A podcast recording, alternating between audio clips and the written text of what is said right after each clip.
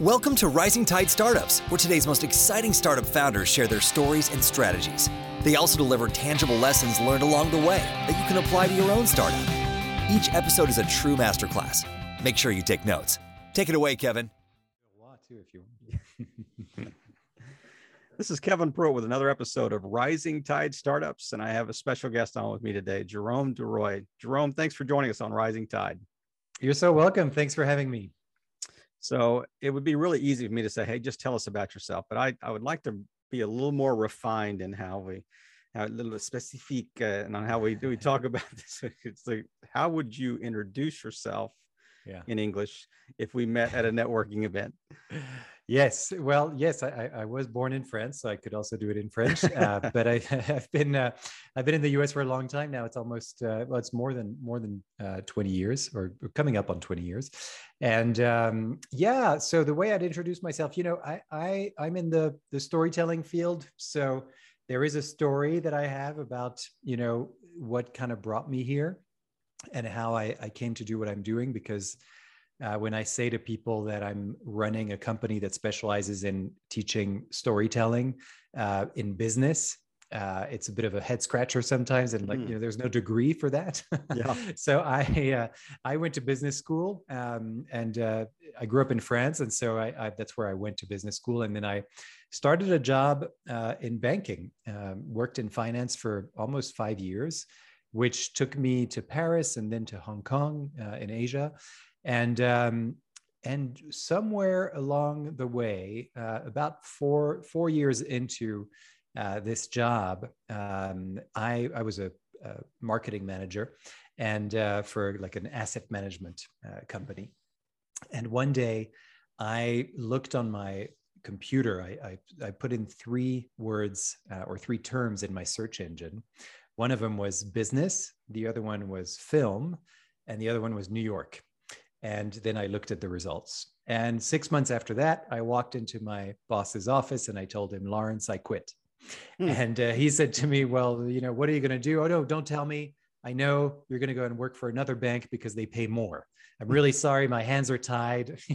I said, No, that's not what I'm going to do. He said, Oh, I know what you're going to do. You're going to go and do what a lot of other people have done is they go and work for a big consulting firm like McKinsey. You know, that's what you're going to do. I said, no, no, that's not what I'm going to do. He said, well, what are you going to do? I don't get it. And I said, well, I'm, I, am i am not sure, uh, but I know it's going to be creative and meaningful. And then I found myself in New York and, uh, and uh, I was visiting my, my sister, staying with my sister who lived in New York. And uh, I met the founder of Narativ, this company that I now run. Wow. Um, and and that was back in 2005. And it took another couple years for us to actually work together. But he told me all about this methodology of storytelling and how he really felt businesses could use that, and and that because of my business background, maybe I could help him figure out how to do that. And so that's what I did. And then a, a, a bit later, we had our first uh, client uh, in 2007 and I haven't looked back since. So that's uh, that's my story. so the entry point into Narativ was marketing manager, sales. Where where did you enter? Because I'm assuming yeah. you didn't enter CEO. no, no, I didn't. And and actually, I, I um, so it's it's even more um, of an of a kind of natural or you know circuitous way, I should say, to to get to this job is that I met the founder of Narativ. Um, his name is Murray Nossel, uh, because at the time he was making documentary films. And I was interested in the world of film. I wanted to be on the business side of film, mm-hmm. hence those terms that I put in my search engine. And that's how I met him. And he was looking for an intern uh, to help him, not at all on this business, but to help him on one of his films that had been bought by HBO and the BBC and he wanted to reach you know more more people essentially. And so he was looking for someone who had that marketing background which i did. And so uh, but i was an intern. And then about three months in uh, there was a budget for my position and we called uh, we called it production management. So that's what i ended up doing. I started managing his projects. And along the way he told me about this company uh, that he had created but wasn't doing much with Mm. Uh, people would come to him, mostly nonprofit organizations that had like a, a message that was very urgent right. and needed a story. And because of his background as a psychologist, anthropologist, social worker, and filmmaker, he had created this methodology um, and, and essentially would deliver it to people who asked, but wasn't doing any kind of marketing around it. And one day he said, you know, I really think we we should try, and maybe because of your background, you could you could help me market this. And so I started doing that kind of as a side gig, mm-hmm. really, mm-hmm. yep. uh, because my main job was to be a production manager. And and about uh, a year in, we you know we once we got our first client and we could see a little bit of runway, uh, we both decided we would do this full time. Um, and and then a few years later was was when I started to really run the business and and essentially gave myself the title of CEO. so tell me the uh, to me I would think that there's a fairly steep learning curve that uh or story curve you got to take people through to, yeah. to get them to kind of the understand the value. I mean, it's yeah. easy to say, yeah, you need to tell your story and it will help you, you know, increase sales or whatever, you know, whatever the end result is. But I think the difficulty is like putting a value on that yeah. Like what's is it are they good do they ask you well what's the roi what you know is there yeah. you know or is that a is that the, a hurdle or an obstacle you got to overcome? You know it, it, definitely was at first especially when we didn't have much of a track record. Mm-hmm. um, you know we had to sort of point to other experiences um, that were not a one for one. Yeah. Uh, so for instance you know when we when we were pitching to uh, a large corporation and their sales department um, you know, we would have to go back to um, experiences that we had in the advocacy world mm-hmm. to say, you know, well, we managed to raise so many dollars uh, right. for this particular cause, but and and in my mind, it makes sense that you know that's very similar to sales. Mm-hmm. You know, mm-hmm. you, you've got you need a message, and you need to be consistent with your message, and you need a great story to bring it to life. But in the mind of someone who's thinking about their business and exactly that ROI, it's more difficult to make that leap. And so, but that's what we did anyway, uh, because that's what we had. So we started with that. Um, but then what we realized is that when when people what people were really asking us about is they were asking us about engagement and they would sort of say what their pain points were mm-hmm. and challenges were and so very often it was like you know we've got this great uh, message and we've and we're positioned well. We figured out who our audience is but somehow these messages are not landing with our audience and we need something to make it stick. But it would take something on our end to listen and to ask the right questions to get to that answer. And yeah. once we got to that answer of like it's not sticking and as a result we're not making as much as we could in terms of results uh, then we knew that we had something because we could actually say well look the story is what makes the difference because that's what people are going to remember about you your service your product. And then that's when they got the value you know uh, and of course when they saw it in action because as you said there is a steep learning curve in terms of you know first you have to find the value and then you know they kind of believed us mm-hmm. and then we actually did the work. And there is a, a steep learning curve in terms of how to tell a story and you know learning that but it actually doesn't take that long. Uh, you know, I often see that after a day of working with people, at the end of that day, they have a story and they have a story that's, you know, pretty tight. And most importantly, even if it's not like the most beautiful story I've ever heard, it's a story that's very authentic to mm-hmm. who they are. So, in other words, it's my story of this service, of this company. It's not the CEO's story that right. I'm repeating you know it, it's like real. It's something that happened to me and that i can relate to. And as a result if i'm able to tell a story that i can relate to chances are you're going to relate to it because i'm more passionate about it because now i'm i believe in what i'm saying you know because i've got a story about it.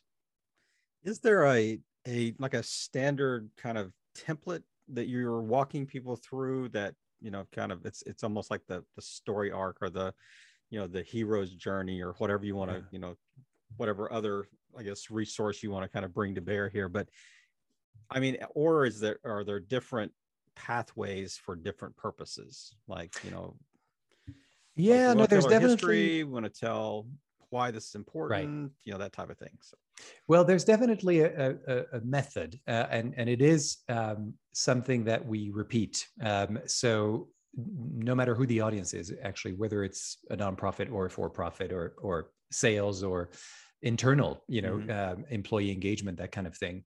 Um, and and and it's really it's very consistent. And the reason that it's so consistent and doesn't vary much is because we really believe that everyone can learn to tell their story.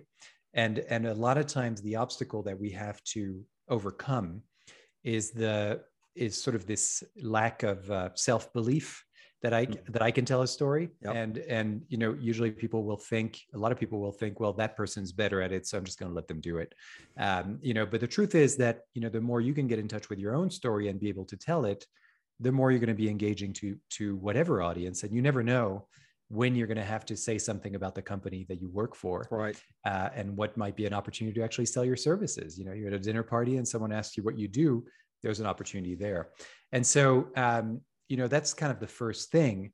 The second thing is in terms of that method, what's interesting is that when my business partner, Murray, you know, created that method, he did it because there was nothing else available really. Mhm. And he was working at the time with people who were literally uh, either dying or had been given, given a diagnosis that meant that they were very likely to die. And this was in the mid 1990s, and it was the AIDS epidemic. Mm. And specifically, he was doing a, a PhD in social work, and he was placed in a program to help people as a social worker uh, deal with the fact that you know they were probably going to die very soon and they, you could see it you know you could see it in the streets of new york at the time and and you could and there were no treatments that exist like the ones that exist today and so it was a real crisis um, and he the reason that they started to look at storytelling in this program is because nothing else was working. Uh, when he was using his um, his kind of uh, training as a psychologist and as a social worker he would be one-on-one with people and he would say how do you feel? And i said well how does that help me to tell you how i feel? How would you feel if you knew you were going to die in a week? What kind of Yeah. dumb question is that? Mhm. what are they teaching you? And so then he said well uh, w- once he heard from one of the people in the program that what they were afraid of was not of dying that they had all kind of come to terms with that and that actually they had sort of found a community within this program because they all had the same diagnosis but also they many of them had the same background Mhm. and felt very very marginalized and were very marginalized and here they were all they all had this great sense of belonging um, but what she said they were afraid of was that they were afraid of leaving nothing behind that they wouldn't be remembered um, no legacy, no heritage. no yeah nothing so- and and so that's when he had the idea well why don't you tell me the story and not just to me one on one but as a group and then those of us who are alive will carry those memories Mhm. forward and yet when he even as appealing as that may sound because of that pain point right I'm, Mhm. I'm not going to be remembered well tell your story there was still that hurdle that i also hear in businesses it's like but how? You know my story's not interesting. Yep. i've been a crack addict. You know like what Mhm. what do i say? He said no no that's your story. So the first thing he had to do and this is part of our method is really look at listening and what gets in the way of people's ability to listen to one another and to really be present um, and so they started with that. They just started with working with listening through different kinds of you know what, what we would call today but at the time no it was it was you know mindfulness and meditative practices and things like that. And then when once people got really present and they got a sense of safety that they were in a space where it was possible to listen to each other stories started to emerge and people started to open up. And the and then when one person told their story the five other people who didn't want to suddenly they wanted to because they could find a connection with that story and little by little everyone told their story and then they made videotapes of their stories Hmm.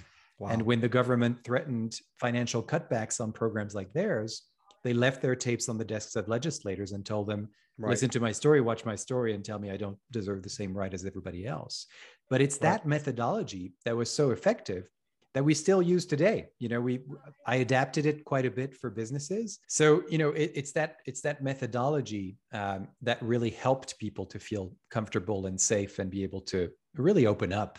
Uh, and that method is the one that we use in businesses. You know it, it really hasn't changed that much.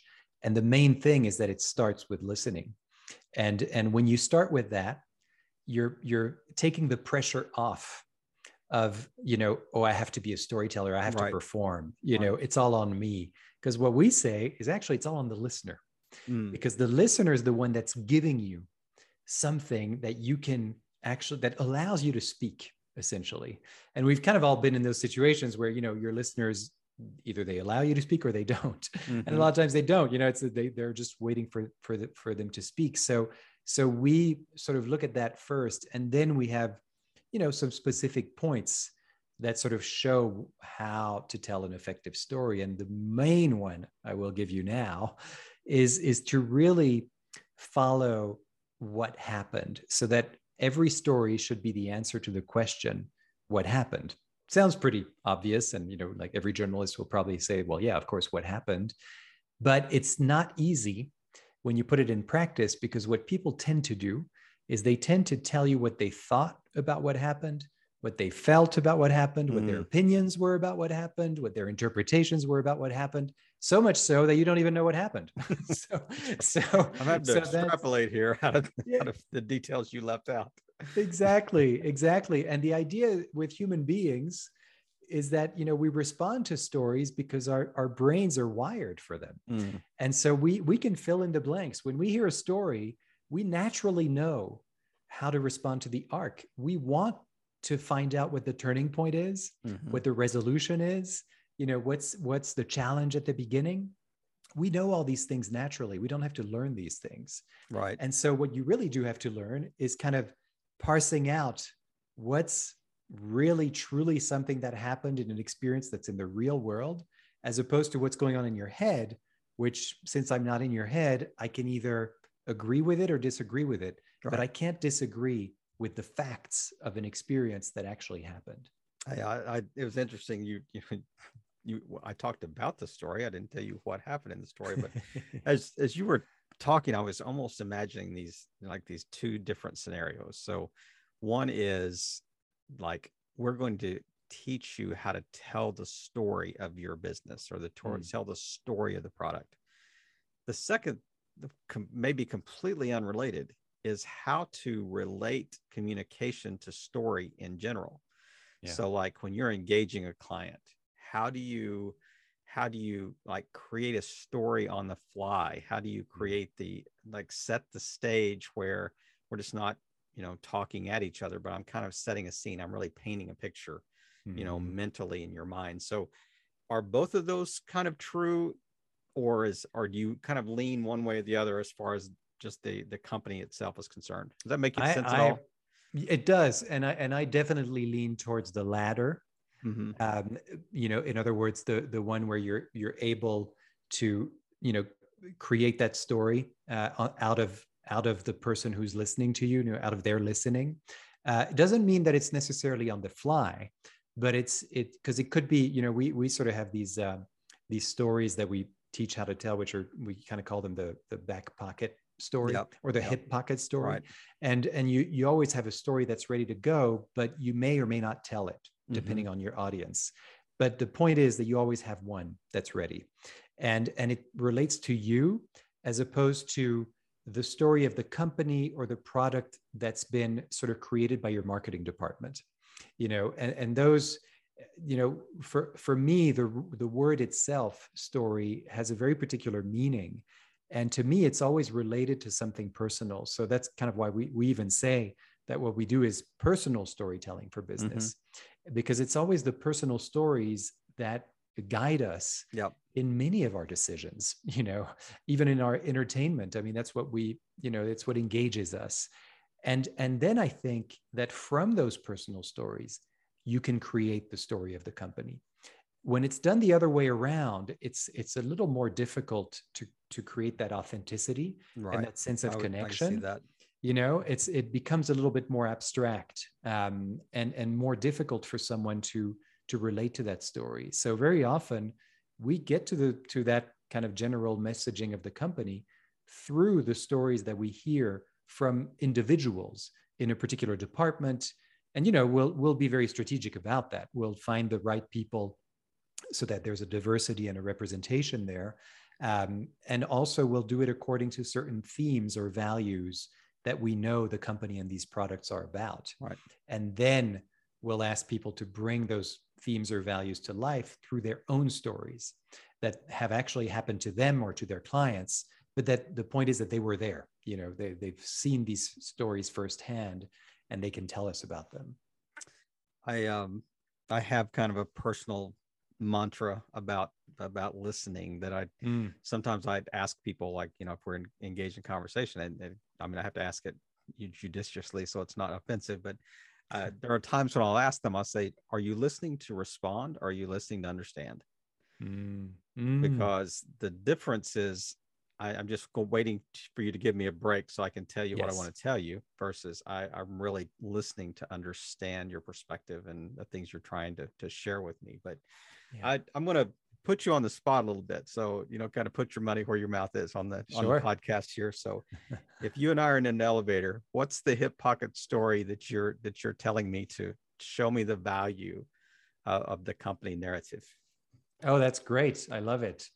Well, I would say, you know, it's, uh, I'm going to tell you a little bit of a, a short story about, uh, about one of our, one of our clients, because uh, I, I really do believe that if, if you want to say something about the value of what you do, um, you know, rather than, uh, than saying something that's kind of general mm-hmm. about it, uh, you know, quote unquote, the elevator pitch, um, yep. it, it, it's sometimes, you know, again, it'll fall flat or it'll work, you know, but you're never quite sure. So I, I like to tell stories about clients, you know, and people who've actually done this. Um, so I had this this one client, um, a big big company, financial company, and he was saying that you know they have so much data to communicate about and to convey that he's not quite sure what to communicate about. You know, I've got 20, mm-hmm. 30 points of data that I got to get through this PowerPoint deck. And he showed me the PowerPoint deck. And after five slides, I was like, How many more of these do you have? He said, 35. Oh, my God. over. exactly. Exactly. So then we went to work and, and I asked him, What do you relate to? In this? You know what's the most important piece of data in this? And then he told me a story about his father. This was about a, a retirement um, insurance product, and uh, and he told me about how his father had had an accident on the job, and he had been able to put all four kids through college, and here he was at 50 years old in serious uh, pain and ha- had to go on disability, and a year and a half of uh, re- rehab because he'd fallen off a 12 foot ladder in a warehouse and had nothing uh, to mm. that he'd saved for retirement, even though he was getting regular paychecks. Yep. But his bank account at the end of that year was was zero in terms of his savings for retirement. And that's the story he told eventually to that group that he was presenting to. His PowerPoint deck went down to five slides instead of 40. Mm. And, and you could hear a pin drop in the audience, and they were all leaning in to learn how can we help people like your father? And what he said, my father's not alone the average retirement account in America right now is zero dollars. Wow. and he ended that way. And so that's my that's my story to you to show you the value because without that story, everything kind of, you know, it's again, half of that, maybe a third of the room is in agreement, mm. a third disagrees, and another third is indifferent. Yeah. But when you have a real care. story of a real person, it changes everything.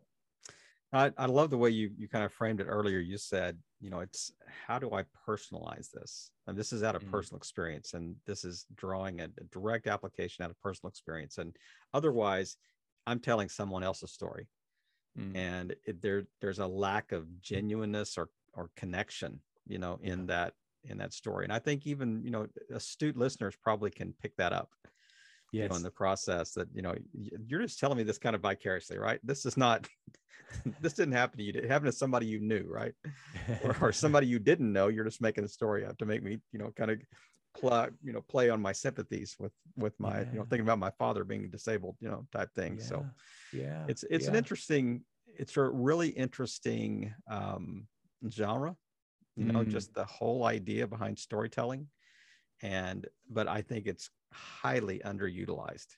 Yeah. Yeah. You know, just in general. Yeah. And not just in business, just in, in general. And I mean, how many cultures on the planet are still, you know, more of a storytelling culture versus, Absolutely. you know, written communication type thing. Yeah and this is what we started with uh, you know the, in the human uh, humanity started with those stories in those those cave paintings you know that that we see where it's clearly uh, you know one person communicating to another about the dangers of this herd of mammoths and you know or or where to get food and that sort of thing. You know these were these were ways to communicate that are exactly like a story. Mm-hmm. and so and it preceded our ability to to speak and to write. And so I, I think you know you're right eh, how many of those kind of cultures are left. But what's interesting is that in my experience when we tap into that there's no one that doesn't respond to it because yep. it's it's just a natural thing. And it doesn't matter we've at this point i think we've uh, we've had to translate our work in maybe 10 or 15 languages.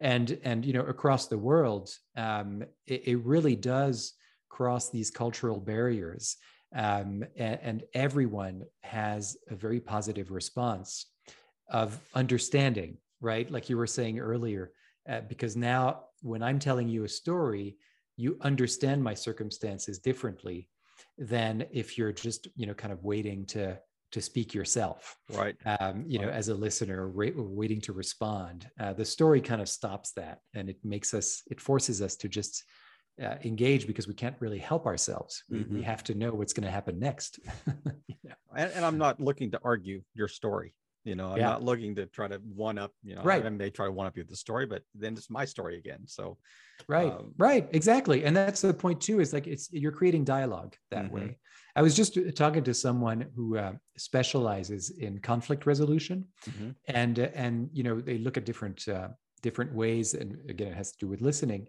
but they were saying that when when someone tells a story first of all that when two people or two groups are in, in really big disagreements. I mean, she actually worked with people in Northern Ireland, you know, between the IRA and mm, others, yeah. um, and and so big big disagreements to say the least. And yet, when what would happen is that you would have all these assumptions about the person that's walking through the door based on what you've heard about them or the label uh, that you have in your head about them.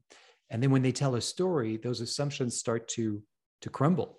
Mm-hmm. Um, you know, because now you're hearing about them perhaps as a child, um, you know, growing up somewhere and what the kind of food that they ate and what clothes they were and, you know, what kinds of struggles they had. Uh, there's a different understanding that happens when you hear about someone's circumstances as they happened in their life, as opposed to, you know, their feelings and thoughts about their circumstances. But the actual yeah. things that happened that's what speaks most uh, to, to, to people and that's what creates understanding and then it makes you want to tell a story as well you know and to say oh well let me tell you about how i grew up you know and and where where there's a connection and where there's there's you know a disconnect perhaps it's uh, uh, just a personal example i mean we were living in the middle east when 9-11 happened mm. and the the perception you know ethnically and when you know country to country there was a there was a real um, disparaging attitude, you know, probably toward countries lo- located in the Middle East.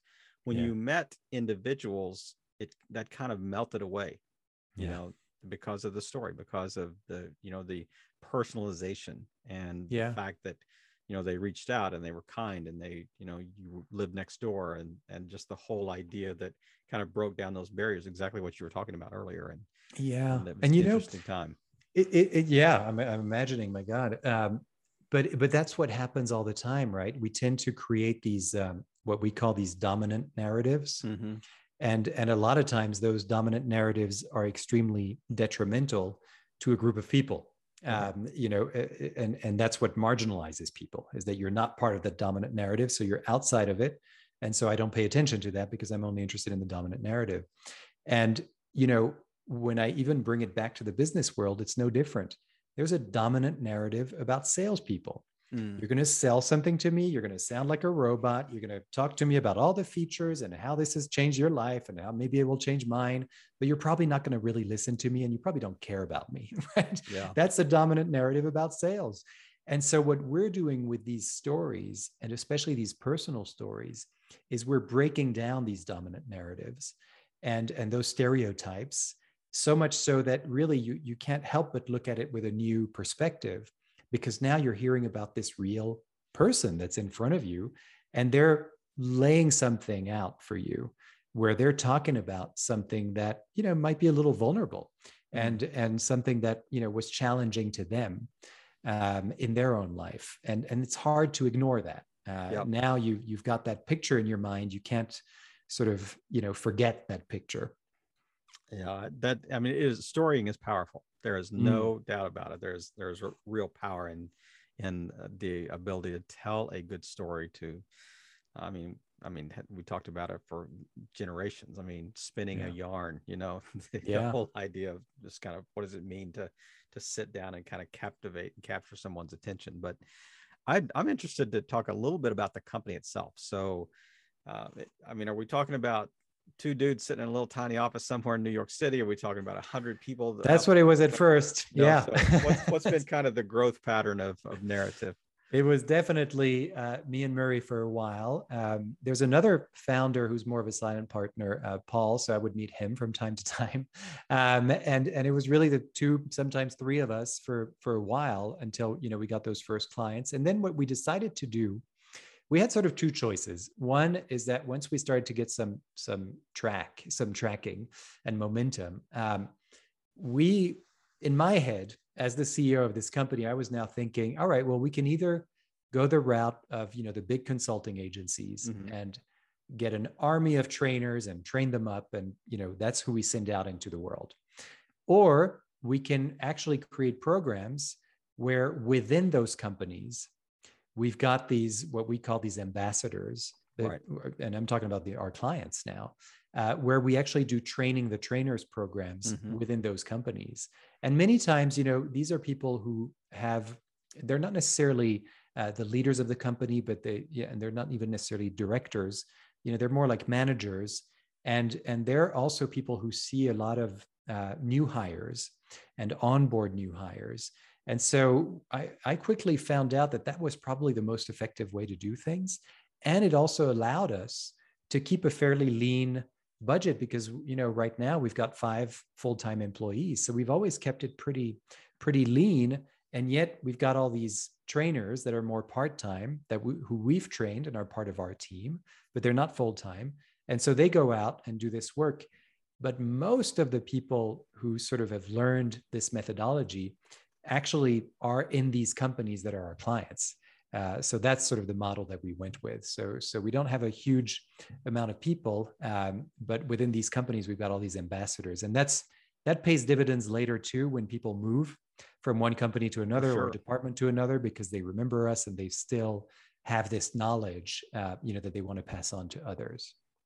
Is it is it really like a one-off model type thing we're going to teach you the mm-hmm. system mm. and then you you you know develop the application later you you decide where you want to apply this or is this like a we have you know here's a 101 level here's our 201 level 301 401 we have kind of add-on services and stuff like that yeah we definitely it's it's definitely with the you know services that kind of build on on on the on the previous one mm-hmm. um you you can have it as a one-off you know, and and certainly get a lot of value out of it, and and you know, be able to get a lot of runway out of it too. But I think uh, inevitably, there's always new applications that happen, and new people come on board, and you know, we we always find out that you know we need to come back in so that that transfer of knowledge happens. And so what we've done is we've actually created some programs a little bit in the same logic that you were just uh, you know uh, laying out in terms of it's the 201 the 301 mm-hmm. et cetera um, but for us what we're now doing is at the level of onboarding when new hires come in we're now working much more with the broader culture of the company. Right. Uh, you know so what are the values of the company? What's the mission? And what are you telling your new hires as soon as they come in? What's that story you're telling?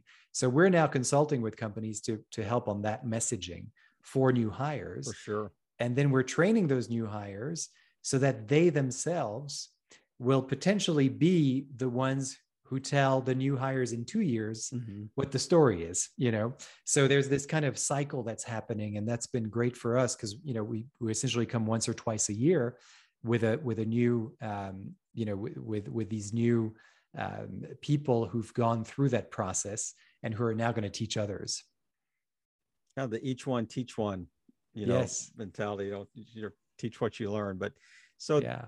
I could see, um, you know, teaching them how to share the story of their company culture or whatever. But do you also help companies even develop their culture? Like, Yeah. like how do we how do we codify it? You know, that type Yeah. of thing. So And you know, the, the interesting thing about that is that um, I remember a real estate company that we worked with a, a long time ago. They, they were one of our first clients, and uh, you know, they they they had a very uh, strong company culture actually, and and it had it was almost like a family, and many people described it that way. And but at first it was just a few people, you know, maybe a dozen people, and then they grew to about 50, 60 people Mhm. fairly quickly. Uh, in in a year or two, that happened, and um, and so suddenly you know this tight knit family doesn't really feel that way Yeah. anymore um, and so what we did is that we brought in everyone at, a, at an offsite and uh, a retreat type of type of event and we spent a day with them and we had the the original group of people who were in the company there were uh, you know 10 or so people. And each person came up with a story that was related to one of the values the original values that they had come up with you know all those years ago. And then we asked the audience which was predominantly you know new people or fairly new a year or two. And we asked them you know what did you hear as the values of this company? Does that feel right to you uh, given these stories that you just heard? And it was fascinating because a lot of the core values were there. But then on a board we had 10 or 15 other ones. And and then we started doing this process with them of looking at well who, who are you really today? And it made the new people kind of feel this great sense of belonging because they're like oh hey look that's my word up there that's now Mhm. on the company's site Wow, and that's yeah. in the office you know? Uh, and i've only been here for six months. And and yet the person who's been there for you know five years they relate to it as well and so it it not only creates this kind of you know esprit de corps and, and Mhm. belonging but but it really also um, you know evolves these you know this culture of this company in a way that's a lot more authentic it's it's you know it's it's kind of updated and now this is truly who we are because we came up with it you know it's Right. not some creative agency that came up with it and it's it's inter- it's their internal story. It's their it's Yeah. just kind of putting into words what what they wanted to convey. But Yeah. I I uh, I can continue to ask you questions and draw stories out of you all day long, but I I want to respect your time and I uh I do want to to give you an opportunity to kind of share as as you know having led a company for a number of years. What are what are really one or two like key takeaways that you would say, man, I wish I would have known these these two, you know, really salient points of 10 years ago, five years ago, whatever you, know, you pick the time frame, but I think would really have been a game changer and saved me a lot of pain, saved our company some heartache, you know, in the process. yeah People that are a little further behind you in the journey right now. What what are one or two things that kind of stand out? I mean, this is this is hard for anybody who's an entrepreneur. I think, uh, and I think we all kind of struggle with this. But you know, patience is definitely uh, something that I I have valued uh, over the years. Uh, you know, because I think there is an impatience, um, especially at the beginning of things, where you see the value of what you're doing and you know you get a couple people who don't and and so you Mm. go from one person pitching it to another and you know the, the it's it's like hitting a brick wall and so there's value in that experience because it forces you to be more and more specific and um, you know figure out what are the challenges why aren't they listening to you and what is that wall that you're hitting? So that's valuable. But i think there's also something about i know that you know being impatient or or having there's a couple of times where well you know maybe these just shouldn't do this. You know there, there's no why, why continue right? Um, and then it's usually in those moments that something happens where uh, you know suddenly that client you know kind of falls into your lap or something positive happens and that keeps you going right but i do think that if i had known you know kind of this this long game mentality Mm-hmm. uh, I think is really helpful. And that's not always, especially you know, as a younger person at the time, I I, I definitely wanted things to happen faster. And and I think if I'd been able to let go of that, maybe it wouldn't have been such a it wouldn't have been good the cause of kind of more personal suffering right, right. Um, because you know for for an outsider he'd be like oh yeah well of course things don't happen from one day to the next but but it is sort of what society um, I think, I mean, not to get too philosophical about this, but you know, I, I, do think that there is something about our society that's sort of about about immediate gain and you know, uh, quick gratification and that sort of thing. Microwave um, mentality. Yeah, when when the reality is that things take time, mm-hmm. and once you get that, and I certainly get it now, uh, it it allows you to kind of relax a little bit yeah. and see th- see the longer runway uh, which is always helpful anyway to have that sort of vision because that impatience really gets in the way of your vision. And it's such a broad ranging, you know, kind of tidbit. It's a broad ranging nugget, you know, and yeah. it would apply in so many different areas. But right. But Jerome, I I uh, really appreciate you just taking time today, just kind of share the story of not only of Narativ but also of Jerome DeRoy and and uh, just kind of walking us through and then the importance of of being you know of storying well of yeah. of telling a good story and of the applications that you can you can draw out of that. But I just really appreciate you uh, just joining us and really playing your part in helping all boats rise in a rising tide. Jerome, have a great weekend. Bon weekend. Bon weekend. Merci beaucoup. Merci beaucoup. It's a pleasure.